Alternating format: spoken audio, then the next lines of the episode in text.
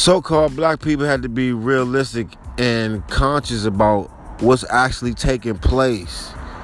You have given your freedom up for nothing.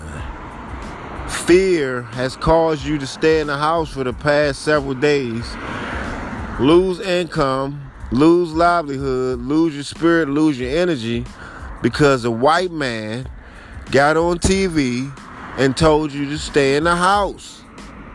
Because